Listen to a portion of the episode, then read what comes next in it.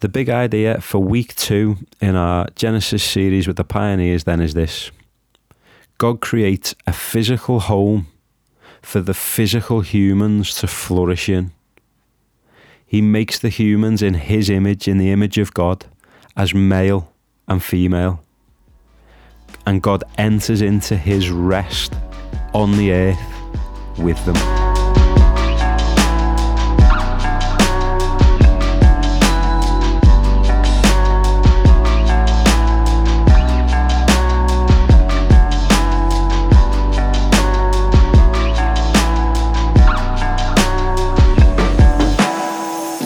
This is the second recording of our Genesis series overview for the Pioneers on a Tuesday. Uh, this week we're looking at Genesis chapter 1, verses 26 to chapter 2, verse 3. Um, this will be very brief, not many verses. We covered mo- a lot of ground last week. Um, and if you like, this is part B uh, to last week's lesson, part A, if you like. Um, so, what we looked at last week was setting us up for what we uh, look at this week. So it's I think it's important to state that at the beginning so that we connect what we look at this week with what we started last week. So what did we see last week?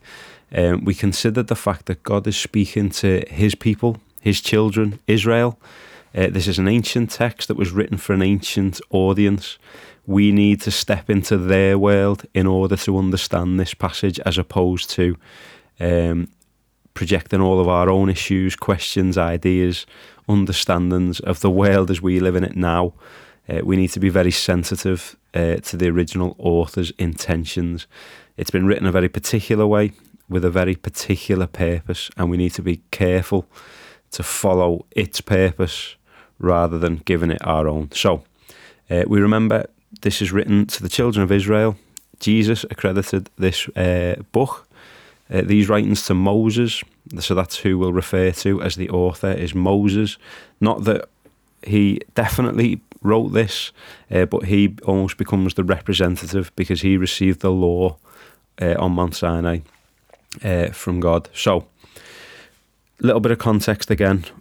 What did we think about last week? Whether you discussed it with the young people or not, it might be worth sort of addressing this week or just touching on if uh, if you haven't done already is that the children of Israel are in the midst of cultures who have their own gods and their own creation stories. And what we looked at and thought about last week was that what the Bible wants to teach us is the God of Abraham, the God of Isaac, the God of Jacob, the Jewish God, the God of the Bible is a standalone creator. He wasn't competing with any other gods or any other higher powers. This wasn't an accident. Um, this was a purpose filled design. Just want something on eBay, get in. So, our God, the God of the Bible, then creates out of his own free will, his own desire for his own purposes. And last week, what we saw him create then was the heavens and the earth, everything in our physical world. The physical part matters, that's not an incidental uh, detail. God creates the physical world and he creates it crap, basically. He creates it's formless, it's void, it's um, filled with water, it's uninhabitable. That's a detail that is very intentional because what it now wants to show is that God is going to craft something that is primed for life, where life will flourish, where it like there's an abundance of life beginning to emerge.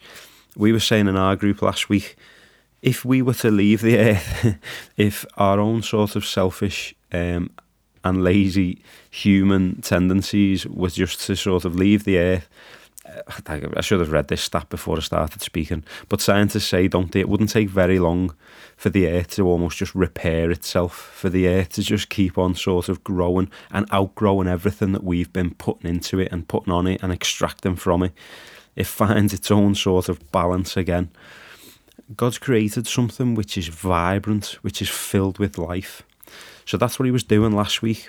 The question we should have been thinking about, or we should be asking, we want our we want to help our young people ask and think about is, what's this all building to? What's this all for?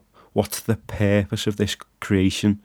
We've, we've established that God isn't competing, that this isn't an accident.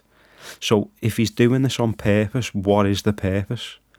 Last week, then, we saw him take that lump, that empty wilderness, the uninhabitable space, craft it into something brilliant. And we saw the ordered space, didn't we?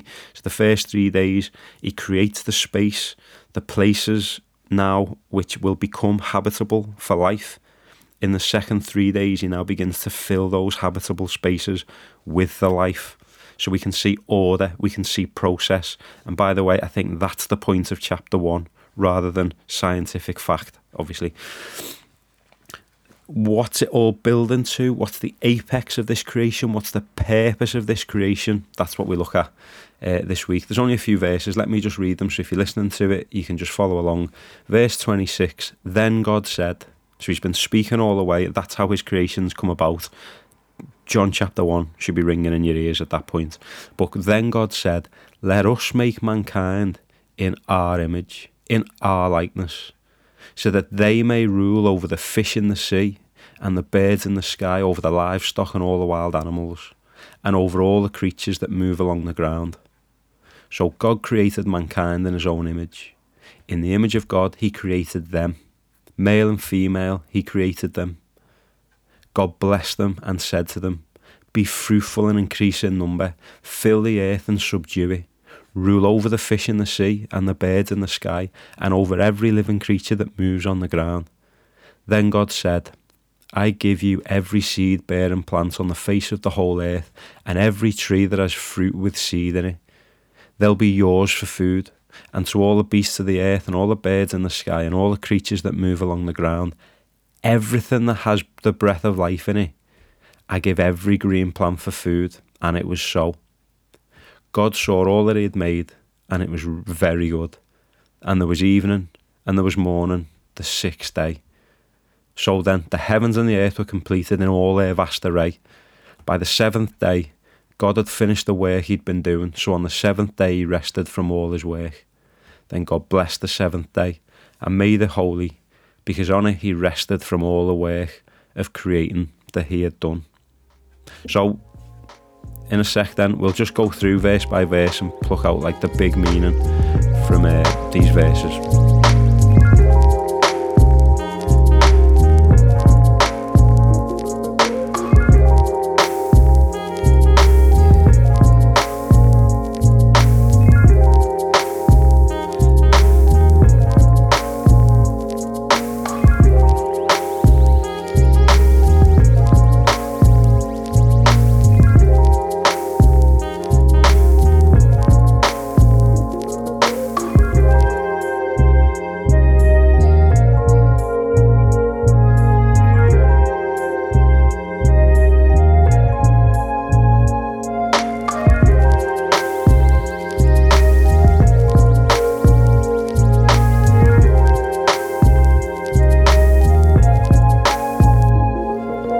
Let's just go through verse by verse. Verse 26, the first couple of verses are going to be where most of the kind of thinking through will come, I think. Um, yeah, so let's just go through. Verse 26 So God says, Let us make mankind in our image and our likeness, so that they may rule over the fish in the sea, and in the birds of the sky, over the livestock and all the wild animals, and over all the creatures that move along the ground. So God's saying, Let us make mankind in our image. I think at this point, it's probably not worth going into the us and the are. I'm very confident, but for the sake of keeping this podcast relatively short, I won't go into why. I'm confident that this isn't a Trinitarian thing. This isn't Father, Son, and Spirit talking to one another. I don't think the author would have had any concept of that. Uh, the children of Israel certainly wouldn't. Um, we're looking at Job at the moment, and we see um, God in his heavenly courtroom we see how he holds counsel. And in Genesis chapters 1 to 11, this council are going to keep emerging, that God is speaking to those in his presence. Um, it needs far more explanation. Ultimately, I don't think we know exactly who it is. It's fairly ambiguous, but again, it's a question prompter. I think what it's doing at a very early stage is showing us pre the serpent that's about to appear. There's more going on than just this scene there's other things happening, and there's other things happening in a realm that isn't the physical heaven and earth that God has just created. I think this is creating a bigger picture for us. It's showing us that there's there's something more, there's something other, and it's not just us and God. There are other powers, there are other forces, there are other characters at play. Um, the key, obviously, is that mankind, who God is making, He's making in His image in his likeness. That's unbelievable. So think about what that must mean for the children of Israel. We're not just accidents who've been created as a byproduct of some galactic war, cosmic war amongst the gods. Rather, God has intentionally created and crafted humanity, mankind, to reflect him in some way, to be made in his image. Again, just sort of consider the, the cultures that they've lived in, that we live in, that have set up and erected images of the gods, statues of the gods. The word image here is translated selim, again, appears all the way through the, the Bible in different contexts. Um, Nebuchadnezzar sets up a selim, an image of him, when and makes everyone want to bow down to it. The other gods had images. God is saying, I've crafted an image. it's you, it's humanity, it's mankind when we get to the commandments, what does it mean to make a graven image? Why is it? Um, why does God forbid it? Because I've made images that reflect me. It's you. now we need to think about what it means to be made in the image of God. One of the things that these verses show us is it's about having authority over the rest of creation. So I think more so than just having a soul or a spirit, I think it is that, but I think it's more than that. It's that we are the physical representation now of God on the earth. We have the, the rule and dominion of this earth that's been granted to us by God. It's a role, it's a responsibility to be God's hands and feet on the earth, the physical representation of a spiritual God. When we get to the New Testament, we see, don't we, that Jesus is the perfect image. He reflects God in human form, his hands and feet on the earth perfectly, just as we were created to be. So it's a picture showing the value then that God places on us, the the prominence that we hold in the midst of everything that God has created. We are the focal point. We are the reason why God set about creating. Like that's amazing. Our young people then need to see the value that is placed on them by God. We're made in his image, not that we acquire it in time, not that we grow into it, not that it's something that we um, can have partially and need to work up to. Rather, God views us as His image bearers, as separate from creation. He loves us. Now, we're going to draw that out as the lessons go on. But I think that's one of the big things to just really, really think about. So, verse 7 God created mankind in His own image, so we are set apart in the rest of creation. Everything that's created, get that? That's massive. In the image of God, He created them male and female, he created them straight away. Then this is going to be interesting for our young people, and we need to state it. Our gender is significant to God. He has made us male and female. That's a big lesson for us to, to have to chew on and to stew over and to think about. Now, I don't want to go into all the ins and outs of that I just want to state it so that we can discuss that with our young people, give them an opportunity to speak into it, see what they think of that, how they feel about that, give them an opportunity to speak into it. The thing, though, that's very, very clear is we have intentionally been made male and female. God has decided that. And it's so important to who we are. It forms this picture of what it means to be made in the likeness of God. He's made us as humans distinct from the rest of creation Yet within our own mankind mould, we are split male, female by God. That's huge. Dwell on that, think about that. Ring me up, give us a text if you want to discuss that more, if you've got issues, questions with that. If you haven't, you're mad. Anyway, so God blessed them and said to them, Be fruitful and increase in number, fill the earth and subdue it. So have babies, get to work, fill the earth with my glory, with my image, reflecting me what we then are going to learn from the story as it goes on right the way through the law is the intention is that we fill the earth with God's glory. We reflect His brilliance in all of the things that we create, in all of the things that we produce, in all of our relationships, in the way that we love one another and serve one another. We were supposed to fill the earth with His glory as we reflect His image on the earth. By the next chapter, that's all going to go pear shaped. But that was the intentional design. So be fruitful and have fill the earth with life and rule over it rule over everything in it. So, as humans, then we're responsible for this earth, for the ruling of it. Again, God is the sovereign ruler of all things, yet what's He just said to His image bearers, to the humans? I am giving you responsibility to look after this earth, bring out all of its potential and all of its life, care for its inhabitants, the things in the sea, the things in the air, the animals on the land, the produce within it, now, again, for our young people who are all social active, uh, social justice warriors and climate um, carers, I couldn't think of a better term. It's right that we take responsibility for this planet. When we neglect it, we kill it. It's supposed to be a place where life is abundant and flourishes, and the humans are supposed to sustain that and rule over it and help it. And what are we doing? we're, we're obviously at this point in history the biggest sort of issue for the climate and the earth is we're destroying it. We should take responsibility for it. Now, what are all of these different pictures and images showing us? A byproduct lesson of all of this is just realizing God really cares about the physical earth He's created. He creates physical people in His image, in a physical earth and space, and says to the humans, take care of it. The physical. I think as Christians, and I think the way that we can teach the Bible often is always this sort of pseudo super spiritual way. The physical doesn't matter, it's secondary, forget about it.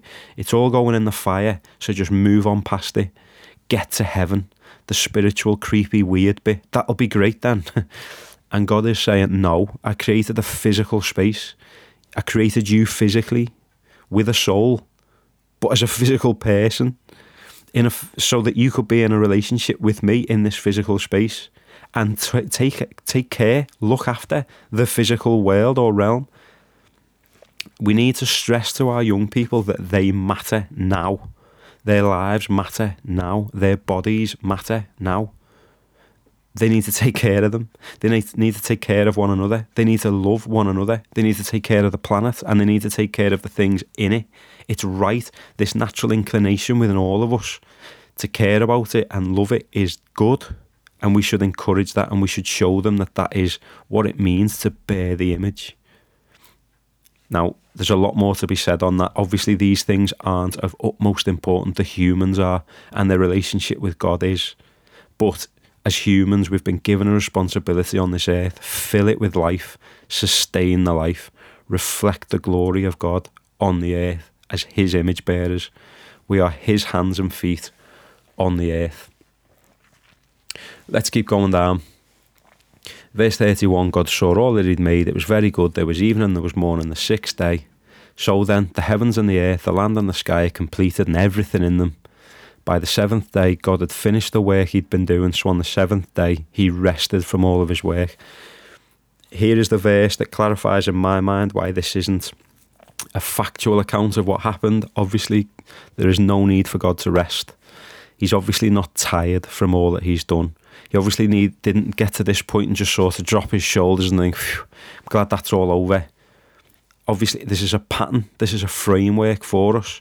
We've seen a seven week a seven day week modeled for us a pattern for us to follow that is ordered and structured and is good for life. Six days work one day rest. God will command his people later when he gives the law to them. That's how their week should be structured and ordered what we then find is from verse from the beginning of chapter 1 when God was restless on the earth there was no place for him to sort of settle and rest. He was hovering. Now we get this picture of rest. He finds a home on the earth. He dwells in this physical earthly space with the physical representation image bearers that he has created. When all the work was done man and God rest together on the earth that He's created. So we need to see then the, the big picture of this sort of ending of the chapter. The pinnacle of everything that God has been creating is the humans. Often as Christians, we are so guilty of getting this twisted and playing it down, especially those of us who are reformed. We are depraved beyond all sort of recognition. And obviously, to a point, that's right. We're born in sin, we're mastered by sin, and we just deserve judgment and God's wrath on us. Truth in all of that, obviously, but it's so much more than that, too. The point is that God's desire is to be with us on the earth. He's created us because He loves us. He's created us as masterpieces. Our young people then need to see that they have value. God created them intentionally, physically. They're not an accident. They have purpose on this earth.